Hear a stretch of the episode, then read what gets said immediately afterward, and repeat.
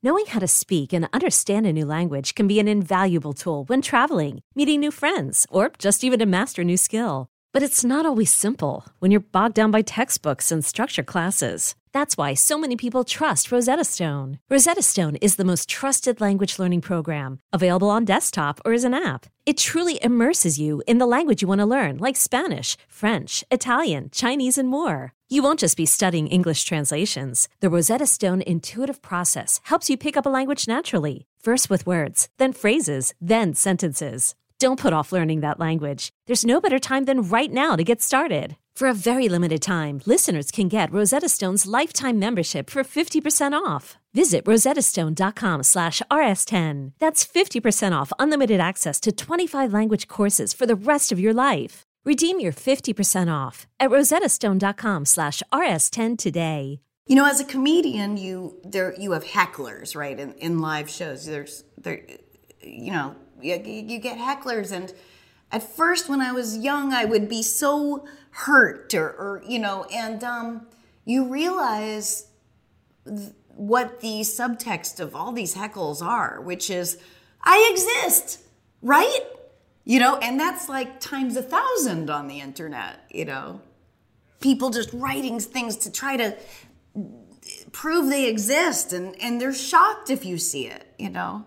That's true. I, I have poked my head in um, and someone has said something really mean about me. and then I've responded and been like, hey, sorry you felt that way. Like, you know, like, uh, like, you know, I'll like, I'll keep at it, like smiley face or something like that. And then it completely diffuses their reaction. If you can change that energy, to you know which is what you did. You respond and you go oh sorry you feel that way you know and then that person felt seen. It's science you know energy. It can't be what is it uh, created nor destroyed but it can change. It can convert from negative. You know someone flips you off on the street it's like you you take it on and you it's catchy, you know. So if you can just really consciously, I mean, what am I, Marianne Williamson? I mean, I love her. I'm just kidding, but I, I, I sometimes I hear myself talk and I go, "Aren't you a comic?"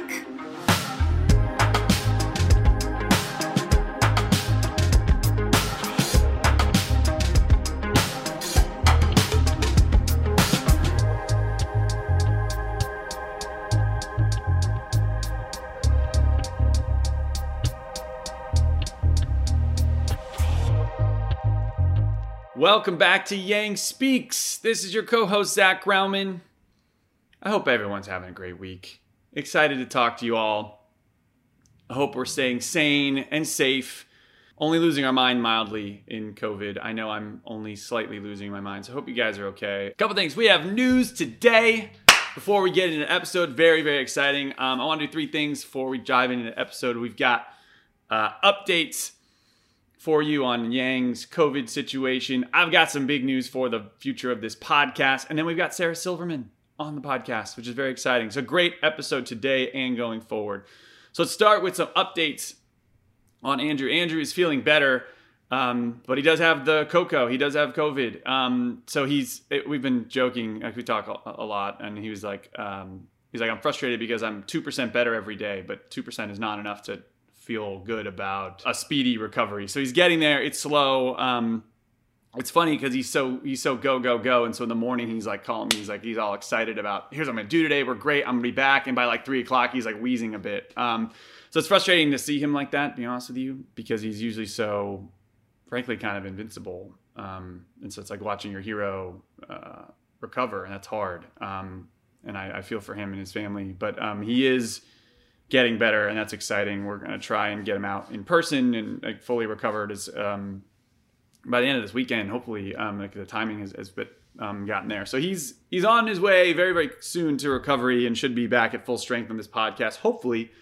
In a week, but just wanted to let you guys know. Thank you for many of you, thousands of you who've sent thoughts and prayers and get well cards. Um, I try to like as many as I could on Twitter, but um, thank you, thank you, um, and on Instagram so that's our Andrew Yang COVID update. Um, now, I want to transition to some news, which is very exciting. So, a couple weeks ago, given some political activity uh, in the uh, Andrew Yang atmosphere, universe, if you will, um, we decided to go to just one episode a week um, on this podcast. And a lot of you were still craving more content, and I wanted to change that a bit. So we're going to try something new. So we've been doing just Mondays.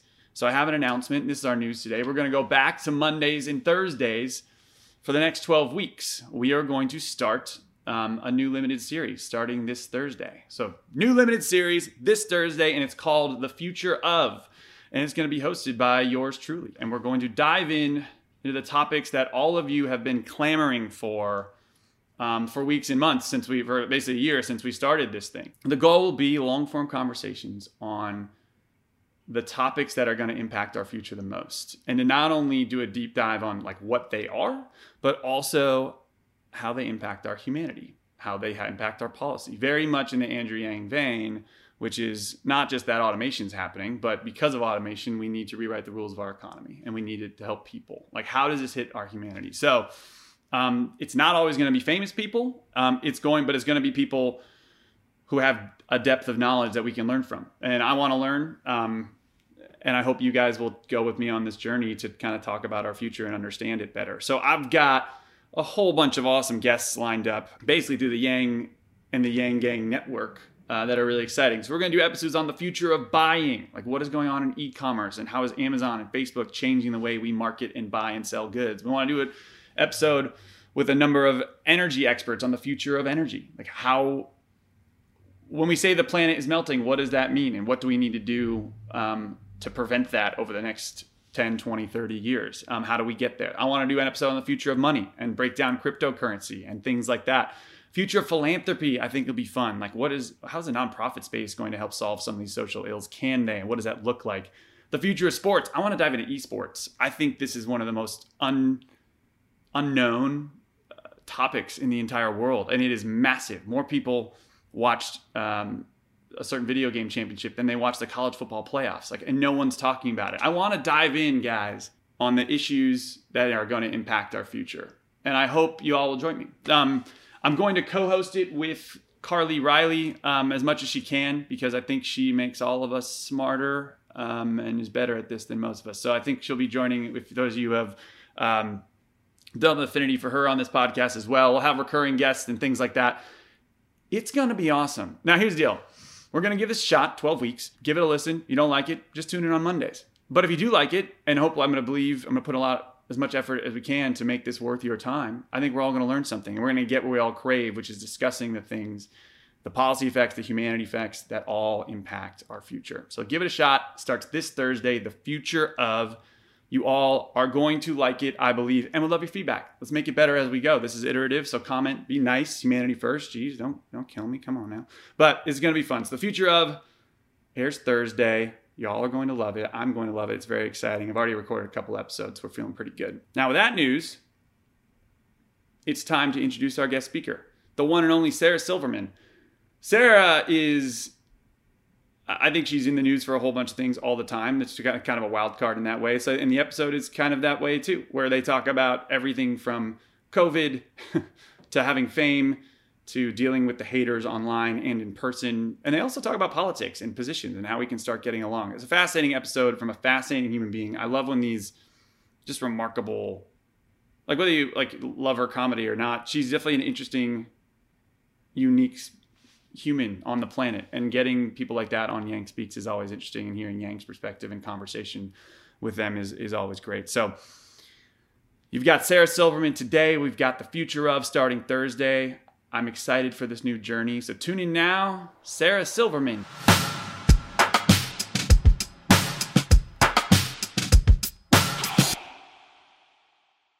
This podcast is sponsored by Helix Sleep. I've always been a mattress guy because I figured if I'm going to do something for up to eight hours, maybe I should do it right. And Helix Sleep lets you do it right by sending you one of 20 unique mattresses that's tailored for you. I took the Helix Sleep quiz, takes only a couple minutes, and I was matched with a Helix Dawn mattress because I wanted something that felt firm and I sleep on my back. That mattress is exactly what I needed, but strangely enough, my kids now seek out that mattress in the house and want to sleep on it, even though I did not order it with them in mind. If you have a high quality mattress, it is a game changer, a huge difference maker. Don't take my word for it. Helix has been awarded the number one mattress picked by GQ and Wired magazine. It is even recommended by multiple leading chiropractors and doctors of sleep medicine as a go to solution for improving your sleep. Helix is offering up to 30% off all mattress orders and two free pillows for our listeners. Go to helixsleep.com slash yang. That's helixsleep.com slash yang. This is their best offer yet, and it won't last long. With Helix, better sleep starts now.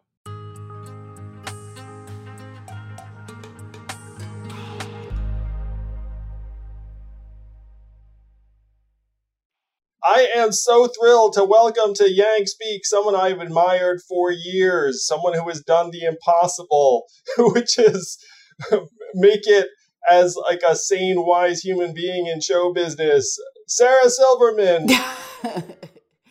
Hello. What's up, Andrew? Not a whole lot. I'm trapped in my kid's room because I'm in the the last days of a COVID quarantine. I don't know if you you, you saw that. Uh, um, I, I, tested positive a little while ago, uh, but I'm on the mend. I don't know if you can tell. Like you know, I I feel like a cloud is lifting from my brain. Yeah, yeah, I can see now. Yeah, you look mildly sickly still and yet mildly healthy too. and, and yeah, mildly healthy. That's more the glass half full. How about you? Are you in uh, California right now, or are you here in New York? I'm in California. I had that sense. How is it out there? I'm. Uh, it, it seems great because I'm. I don't go anywhere, but I'm terrified. I just, you know, kind of don't want to do anything. Um, until I can get a vaccine, and that won't be for a long time. So I don't. I mean, I don't know. When do you think like uh, people like you know a regular uh, person can get a vaccine that's not over sixty five? Non high risk people. I'm told yeah. by America's uncle, Dr. Fauci, that apparently April uh, the vaccines are going to be going out in full force, and normal humans uh, might maybe really? expect them. Yeah, you know that, that's what the man said. Oh, that's so awesome. So, Sarah, you and I have something in common that you would probably not know, um, and it's that we spent our formative years in New Hampshire because I went uh, I went to high school there. Where'd you go? Uh, well, I went to Exeter or something. Or? Yeah, yeah. That's, ah! Yeah, you know, I always wanted, I always dreamed, we play, like our sports team would play, not Exeter, but we'd play like St. Paul's. Yeah. You know, and I remember seeing their campus and just being like, oh my, I would love this, but I couldn't go because I was a chronic bedwetter. I'm sure they would have taken you anyway. I had to go to sleepaway camp as it was, and it was humiliating. You know, like I didn't want to go to sleepaway school, but I always thought, man, I would have loved that one of the things I was curious about is growing up in New Hampshire the way you did. Um, did you internalize politics to a higher degree than you think most Americans? Because you wound up obviously being like one of the most prominent uh, uh, political uh, voices among um, comedians. Uh, probably, yeah, because um, we always worked on campaigns, and you know, the, because the as you know, all the politicians come through Manchester um, first. And, uh, you know, back then, I remember, well, let's see, like we worked on the, in seventh grade, we worked on the uh, Jesse Jackson. And I remember I, I, had this seventh grade teacher, and I still hold this, like, I, it was so uncool. After that, remember Jesse Jackson called New York Hymie Town or whatever, and like, it was I, like. You remember like, this? Yes, I do. And my uh, English teacher was like, well, my family is working for the Jesse Jackson campaign, but Sarah, your family probably doesn't like him. And I'm just like, actually, we're working on that campaign too. And if you thought he was anti Semitic, why would you be working on it? like, it's just, even in seventh grade, I was just like, why would you point me out like that? I'm like, the only Jew I know in this town. I was listening to your interview with Birbiglia and that was really fun to listen to and it's just it in it just being a comic it was just interesting to hear like you know anytime we're political on social media or something people will go like you you you uh, coastal elites or whatever and it's like I'm from New Hampshire. I, you know, I've been in every state in this country by car, pretty much, you know, or like train or, you know, I mean, I've been at more Southwest gates than probably anyone except for maybe you or like politicians. Comedians, I think, have me beat in terms of Southwest gates. you know, it's like you're famous, but you're not rich, you know, so it's like, um, you're just sitting at the gate at Southwest. And I remember one time I was sobbing in um, Santa, maybe it was San Antonio or Santa Fe in, a, in this airport. And I had just gotten whatever happened. I was just like by myself sobbing. I had like a soaking wet tissue, and I like people came up and asked for pictures, and I was just like, you know, like no no hug, nothing, just like something for their Facebook page. I was just it was just so sad. But it is funny. It's like when people say coastal elites or all this stuff, and I just go like, I've been everywhere, and I'll tell you, the first time I ever heard of oat milk was when I was in Alabama, and the best vegan restaurants I've ever been to was in Kansas City. So I don't know what this like, you know, uh, I don't know. It's very odd. You know, um, me and Mike owe you an apology, Sarah, because I think we were listing comedians who we think could run for office successfully, and somehow your name didn't come up, even though you're like the obvious one. no, I'm not.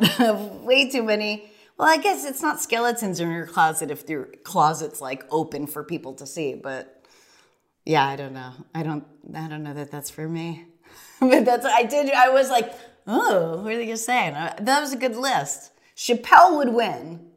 You know who wasn't mentioned? And this and Chappelle is the one who said to me during the last election, he's like, "We've got to get Jon Stewart to run." Oh, because great. he would win. He would win, and he would be great.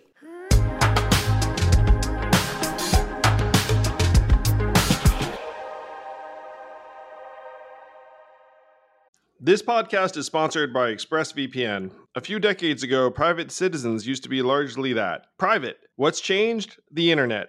Think about everything you browsed, searched for, watched, or tweeted. Now imagine all that data being crawled through, collected, and aggregated by third parties into a permanent public record your record. Having your private life exposed for others to see was once something only celebrities worried about. But in an era where everyone is online, everyone is a public figure. To keep my data private when I go online, I turn to ExpressVPN. Do you know there are hundreds of data brokers out there whose sole business is to buy and sell our data? The worst part is you don't know what they're doing, you don't get to have your say. That's why I use ExpressVPN. Just hit one button and then your internet connection gets rerouted through an encrypted server. No one can see your IP address. You're completely in your own private internet. Every time I turn ExpressVPN on, I'm given a random IP address shared by other ExpressVPN customers. That makes it harder for third parties to track me and harvest my data. No matter what device you're on, you just hit one button and you get your own protected connection. So if like me you believe that your data is your business, secure yourself with the number one rated VPN on the market. Visit expressvpn.com/yang and get 3 extra months for free. That's expressvpn.com slash yang. Go to expressvpn.com slash yang to learn more.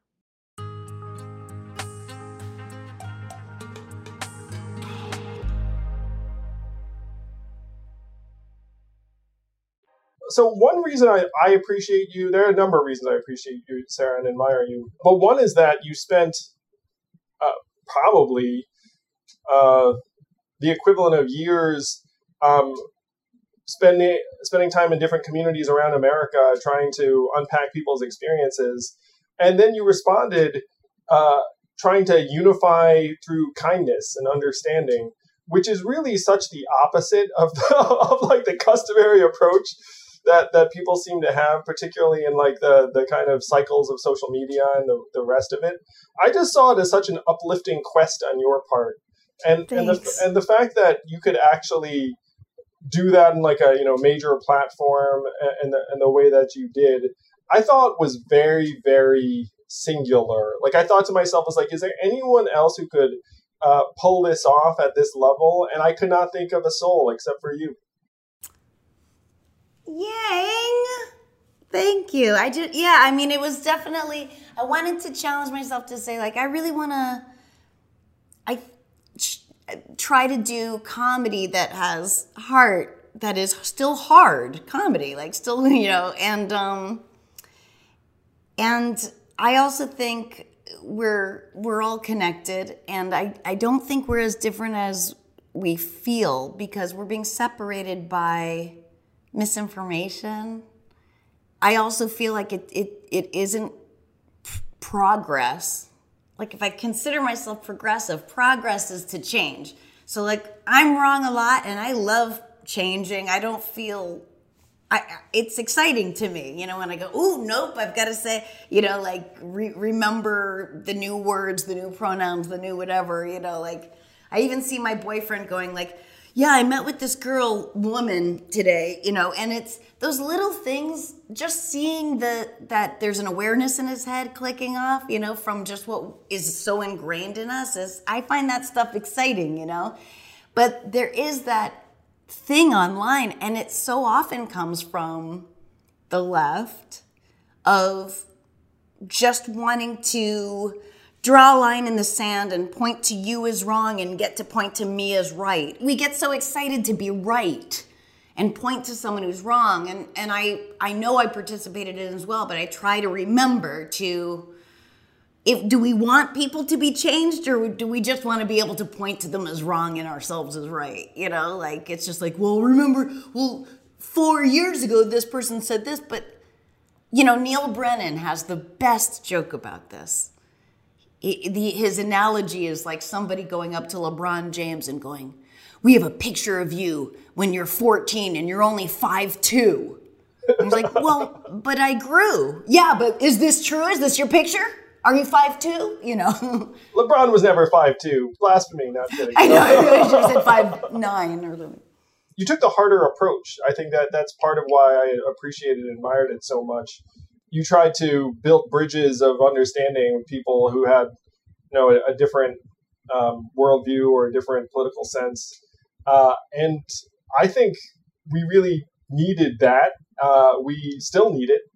You know like that there is still such like a, a divide uh, and it is getting worse not better for a variety of reasons. And i see you as one of like the few people that tried to tackle it in a meaningful personal way that actually invested you know years of your life in it. Um, it it's something that I feel like I can relate to because like I undertook a similar mission um, in you know in a political realm, um, and no, to the extent that like I, I made a contribution, I'm really proud. Um, but I feel like you've been doing the same kind of work for years, and when I look at folks who are trying to do it, like there aren't that many. like, like it's not like a, a huge legion uh, of, of, folks who actually are um, trying to understand people who have completely differing um, politics or, or worldviews. Yeah, and it takes so little to connect. I mean, you went from town to town and you talk to people and you connect. I always say, like, um, when friends go, I, I can't even talk to this part of my family. They're, you know, these Trump, Q, whatever, crazy conspiracy. And I go, uh, do they watch Walking Dead? You know, I don't know. Like, it, you know, it, there's always something. And once you connect, they're more open. We're more open. Well, we're all more o- open and we, we're primed for change, you know? But it, to just be like, I do notice on the right, like the thing that they're most closed about is like feeling judged, you know? Have you read uh, Jonathan Haidt's work? I feel like you would love it uh, if you haven't. No. Um, he, he wrote a book called The Righteous Mind that talks about the way that uh, conservatives and, and liberals have uh, different moral palettes uh, and I, I, think you would love it, where he, he talks about how there are um, six universal values. Uh, let's see if I can get this right. It's uh, caring, fairness, liberty, loyalty, authority, and sanctity. And progressives naturally skew towards caring and fairness and conservatives naturally skew towards loyalty, authority, and sanctity. And then we construct liberty in different ways, either personally or, or societally. But look at loyalty and authority, they're so connected to fear. Oh, yeah. Conservatism corresponds to things like threat sensitivity and disgust reflex, where, where, where, like, if, if you. Uh, if you generally are like you know turned off by disgusting scenes or like uh, di- different types of uh, uh, even food, um, you're more likely to be conservative. Really? Yeah, and, and uh, appetite for novelty corresponds to liberalism, where if you just like new stuff, you're more likely to be politically liberal. I, I read a study that when you're in a state of fear, you no matter who you are, you make more conservative choices, and that's why you know, um, the right uses fear, you know, the, the, caravan's coming or whatever they need to create to make their followers malleable instead of be curious, question things, be interested, fight that human fear against the unknown, you know. And it, it is true that works on liberals too, where we give more conservative responses after you scare us. you know, like 100%. It, it's just a, it's a, you know, it's a pretty universal impulse. We also apparently get a bit more conservative as we age. Yeah. And we have to try to fight that though. Because you get set in your ways, and set in your ways means conservative. Yeah, it, it's um, I mean, you know, I, I looked at myself. It's like, I, you know, I feel like uh, that hasn't really happened to me as yet. But uh, who knows, man? You know, we're still young. I mean, it happens to me in that, like, all I want to do at night is like watch a Columbo and go to sleep. Yeah, I've become like old in that way. But when I hear like comics go, oh, we have to learn all these new words, or we can, I can't use this word, or I have to be sensitive to this topic, I can't say anything you know, I go, well, that's what old people are like. You know what I mean? Like, you can't embrace new things. You can't think of new words. You can't think of something else to say than, you know, like I- have used this a lot, this example a lot, but I used to defend saying gay. Oh, that's so gay. Because I, I, go, oh, I'm from the Boston area. It's I have gay friends. It's not, you know. And then one day I just heard myself and I was like, well, uh, you know what? I, I, I'm the guy who goes, What? I say colored. I have colored friends. You know, like, I'm him. And you're like, I don't want to be that person. Yeah, surely I have other words. I, I have, I'm a, I'm a, my job is words. I can think of other things in two seconds. And then, yeah, it's so odd that instinct to want to stay the same.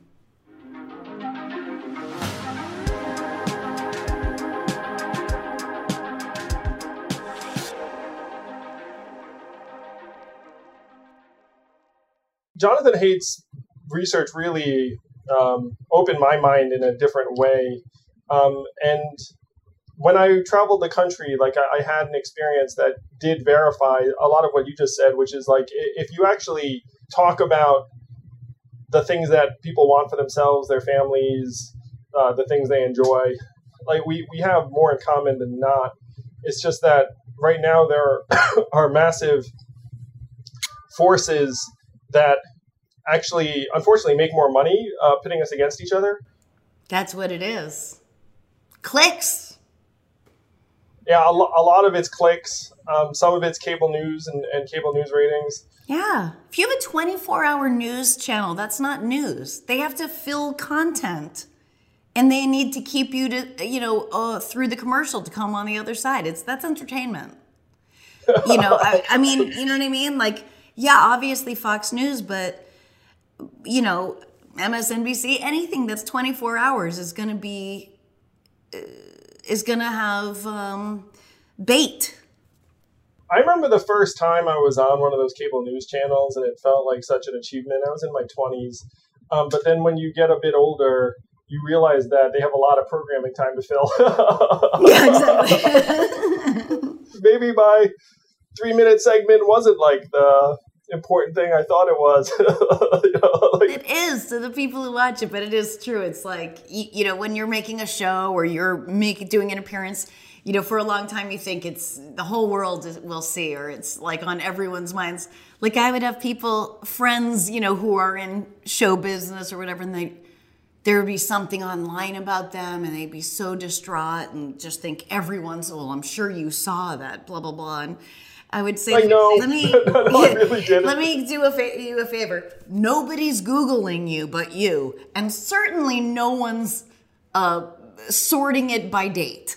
You know what i mean? Like people are just living their lives. Well, you certainly developed that sense because you've been, you know, a public figure for so long. Um, I developed that sense pretty quickly on the campaign, where uh, it was fascinating, Sarah, because there was a long time when there wasn't much upside in taking shots at Andrew Yang because, like, I was just like the scrappy underdog trying to get uh, like a, a- any kind of attention. Uh, and then, you know, when there was some negativity, uh, it was an adjustment. Um, but then I, I actually wrote something on my phone similar to what you just said, which is in my case, my note was just remember that uh, to everyone, you're just the magical Asian man who wants to give everyone money. Yeah, I mean, yeah, it's so sometimes someone will reach out, a friend or something, and go like, I don't know how you, I don't know how you deal with all the negativity towards you online, and I go, there is, you know, because like for survival, I just don't look at most of it, you know, and um, I just can't imagine like looking at every single, you know, as a comedian, you there you have hecklers, right, in, in live shows. There's there, you know, you, you get hecklers, and at first when I was young, I would be so hurt, or, or you know, and um, you realize th- what the subtext of all these heckles are, which is I exist, right? You know, and that's like times a thousand on the internet, you know. People just writing things to try to prove they exist and, and they're shocked if you see it, you know. That's true. I, I have poked my head in, um, and someone has said something really mean about me, and then I've responded and been like, "Hey, sorry you felt that way. Like, you know, like, uh, like, you know, I'll like." I'll keep at it, like smiley face or something like that, and then it completely diffuses their reaction. They're just like, "Oh, like, uh, you know, never thought you would saw this. Thank you for responding." it's like they Yeah, just they're wanted to be seen or heard. It's very interesting because, you know, I think people just think they're shouting into a void and they and and just like energy's so catchy you know so someone feels bad and they want to make you feel they want you we all feel this like that knee jerk reaction when you feel bad is you want to make someone else feel that. Maybe so you're not alone with it i don't know what the reason is but if you can change that energy to you know which is what you did. You respond and you go oh sorry you feel that way you know and then that person felt seen and it, it changed their energy to like wow thanks you know? And um it, it's just interesting and it's science you know i know it sounds like a hair i'm out in hell la now and not new york and i'm like all hippy dippy but it's science you know energy. It can't be what is it uh, created nor destroyed but it can change. It can convert from negative you know someone flips you off on the street it's like you you take it on and you it's catchy you know? So if you can just really consciously i mean what am i marianne williamson? I mean i love her i'm just kidding. But i, I, I sometimes i hear myself talk and i go aren't you a comic? But it is true i'm into science and it's real you know? I'm into the transformation of energy too, Sarah.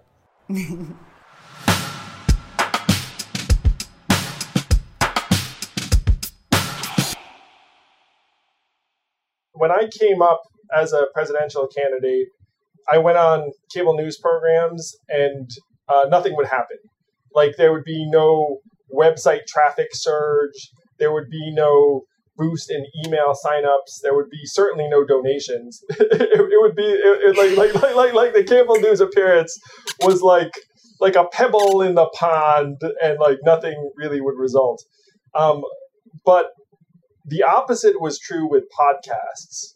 When I would sit down with someone and have an hour long conversation, um, then we would see noticeable surges in email signups, donations, like uh, social media en- engagement.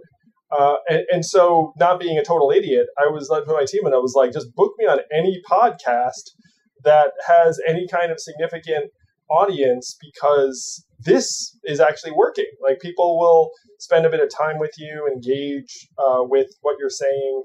Um, and so I know you now have your own very, very successful podcast that launched relatively recently. Uh, like, how have you found the experience thus far? It's it's kind of been like a revelation for me because you know, everyone had podcasts, and uh, I just felt like, I don't know, everyone else is doing it, and I've got stand up. And then suddenly one day I didn't have stand up. I mean, you know, this is the longest I've gone without doing stand up um, since I was 18, you know? And um, it's really odd, and I had no place to like put this. And so I, I go, all right, now I'm going to do a podcast. And then I, uh, I it's just really um I feel like it's it's it's uh um I'm re- I've really taken to the medium like I I don't know I don't know what the other side of it is but for me I'm really enjoying it. I, I digress like crazy. It's I find it interesting that the brain goes from you know I learned see watch I'm digress going to digress on top of digression on top of a digression, but you know I learned early on in stand up that you don't need segues. You know, I used to go, and speaking of mattresses, I bought a pillow and, you know, or whatever. Like everything had to connect in a, in a verbally, you know. And then I realized like in real life, the brain goes from one thought to the next to the next. You know, it was actually what made me realize it was I was home with my mom years ago and my sisters, and we were watching TV.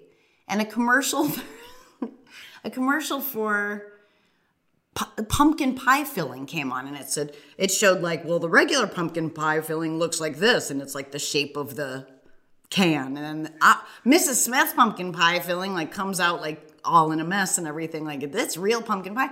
And my mother started crying. And we are like what's wrong? And she goes I just the pumpkin pie filling looked like baby diarrhea, and then I just thought like you girls are all grown, and I'm not gonna. And I just thought, oh my god, the human brain, you know. But it just showed me that it's natural to go from one thought to the next to the next. To just pause, just take a moment, and let your mind go to the next thing, and that's your segue, you know. And with this podcast, it's so loose, it's so messy, and my I go from so many thoughts, you know, like I'll I'll I'll get a question um, from a voicemail and I'll start answering it, and then I'll go so far away from the topic that I go, "What are we talking about?" Oh yeah, ve- being vegan, you know. But I was like talking about a thousand other things, and I like that that's okay, and it's very different than stand up for me. With stand up, my stand up may feel sometimes it is messy and loose, and but it's ultimately I'm I'm a very slow honer and I'm meticulous with my jokes even though it doesn't seem that way. You know, it's it's kind of designed to feel very off the cuff, but over a few years I'll like really work on every little word and stuff. And with this that's so immediate you can't. And um I like that. You know, I'll listen back sometimes and go, "Oh, I could have said that so more so much clearer, so much more concise and it's that's frustrating. But the fact that you have to just let it go, you know, you, you record it, you put it out, and it's just, and it's extra scary in these times, but I, it's, I love it. I, it makes me, it's very, um, liberating. Yeah. Thank you. it feels very liberating. you certainly deserve to be liberated um, in the sense that you've had this incredibly fertile creative mind and, and just letting it wander um, I feel like would bring a lot of joy um, to a lot of people who, who, get to actually interact with you in that way. Yeah, let me waste your time while you're like doing the dishes. I, you know, I get so much done when I'm listening to podcasts, and then I like have listened to a podcast. It's nice. It is nice feeling like I can accompany someone doing whatever it is they're doing. Uh, I mean, I, I, love podcasting for similar reasons, uh, but I, I, also love it because I get to connect with, again, folks like you that I've admired for a long time. Uh, well, you know, one thing that uh, I think hit a lot of people's radar was when you endorsed Bernie um, in 2016 and 2020. Um, I was a burner in 2016. Um, I, uh, you know, it's like I, I, still considered myself very like Bernie aligned uh, this this past cycle. Um, he and I got along well on the trail. I gotta say, Sarah, one of like the proudest times on the trail for me was when Bernie expressed affection for me. It was like I, I felt like I'd been knighted. He's so special. I love him so much. I love him so much. But yeah, I mean, there's there's a lot of overlap in the Venn diagram of you and Bernie. I think. I always thought so. I, will I'll say. I mean, I don't know how much people know about this stuff, but uh, like I, I was very very eager for him or really any of the other candidates to uh, express support for universal basic income, like at various, yeah. points points of the trail. Uh, and then you know the timing worked out that everyone um, embraced it. Uh, really, you know, essentially like after I dropped out and the rest of it um, because of, of circumstances. I mean, if if one if the pandemic proves anything, it's how much we it behooves us to have a universal basic income and and health care for everyone. And health care for like, everybody. and like what that creates like you well, who you know they always say like you say who's going to pay for it. Like bernie says like everyone says who's going to pay for it when it's for social programs but you know it's for like the military or all these other things nobody asks plus we're already paying for it in ways big and small i mean like yes. there, there's uh, there's so much value that's getting chewed up by the lack of health care. There's so much job lock. Uh, there's so much excess expense that's going into the system right now that's just not making a lot of people stronger and healthier. So, like the, the arguments against both universal basic income and um, universal health care really have gone out the window with this pandemic because, like, now everyone looks I mean, up and is like, like okay when push came to shove it turns out we could write 2.2 trillion dollar like relief bill like if we wanted to which we did. Yes and it's it doesn't go out the window. You're giving people money and that money is to spend and that feeds the economy. making us all stronger healthier and the rest of it.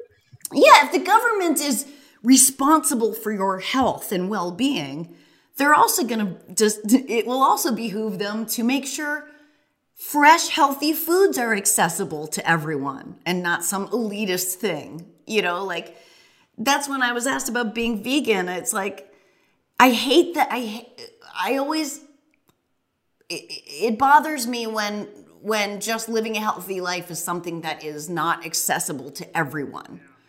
You know, or like I said, I went to Pixar before I did Wreck It Ralph, the movie Wreck It Ralph. They sent us to Pixar, and it's like, it's the most beautiful place in the world. Just rolling hills of grass.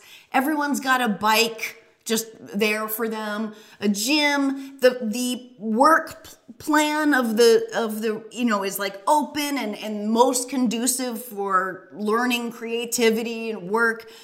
And all I could think was, why isn't this our schools? Why why aren't our public schools like this? It just makes yeah, if, you know, if like, you go to a if you go to a major tech campus, you get the same thing where you're like, what what is going on? There's so much. You know what the word is, Sarah? It's the word I was using on the trail a lot. The word is abundance. It's like such an yes. atmosphere of abundance. You know, and what you know, there's no reason why this shouldn't be. How can you pass by a public school in half of this country, and it, they look like prisons? You know, there's like bars on the walls. It's you know, most of the country is operating in an environment of scarcity. And then when you hit uh, an environment of abundance like Pixar or Apple or Google or any of these places, you're just like, holy cow. like people here can eat healthily so easily, they can exercise so easily, they can like get some kind of relaxation resource so easily. Like all, all, all the stuff that uh, a lot of Americans uh, feel like they don't have the money for, the time for, et cetera, et cetera. Yeah. So, Sarah, you mentioned earlier, uh, you made a joke about um, uh, bedwetting as a kid. I know you had a, a major uh, show that was scheduled to be produced, um, but then COVID hit.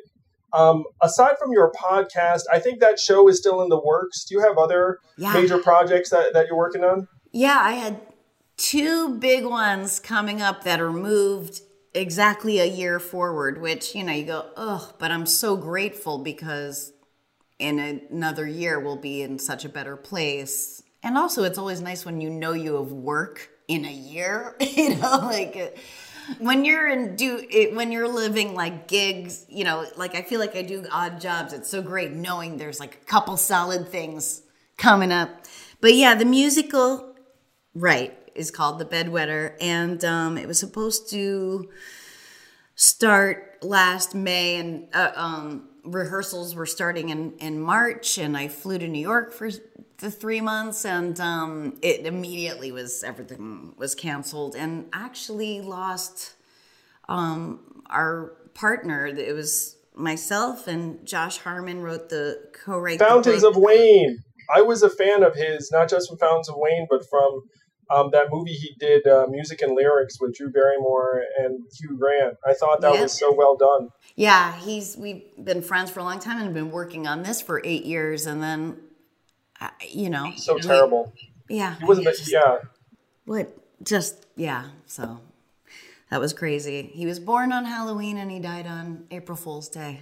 Seems apropos if you know him, but just so upsetting. Um, but anyway, that's that's pushed to t- 2022, and then a, a, movie I'm doing is pushed to 2022. But um, so there'll be a show. Is it? It's it's called The Bedwetter, and it's going to yeah. be out in 2022. Yeah, it's at the um the Atlantic Theater in New York. Something Great, for us all to look forward to. Yeah, it's about the year I'm 10. Plus, it it has um, incredible music from uh, someone who like this may be one of his last major uh, works or contributions. Yeah. Right? Yeah, he had worked with um, Rachel Bloom on Crazy Ex Girlfriend for also a few years. Show. And, yeah. Well, I'm super excited uh, that we're going to get to see so much of your work coming up, Sarah. And uh, your your podcast is awesome. You're awesome. Thank you for being such a voice for humanity, for someone who brings people together. Keep on transforming that energy. We yeah, we all need it. Likewise, and um, it's so fun talking to you. I feel like I know you. Uh, I've been a fan of yours for years, so this has been a real joy for me. Yeah, New Hampshire buddies. Yeah, you were probably you were the cool kid. I was like the. I was not the cool kid. I was peripheral. I bet you were too. I was like got along with everyone. I was peripheral. I I was like the brooding uh, '90s like kind of wannabe grunge skater. Did you have many black um, rubber band bracelets? I had something like the equivalent. I had this like leather choker. Uh, I, I, wore a gray uh, overcoat. Um, it, it was. Uh, oh my God! You were you're Lloyd Dobler. I was I was like Lloyd Dobler esque. I would say. I'll send you a pic. Um, I'll, I'll uh, DM it to you, and then you can oh judge gosh, for yourself. Please.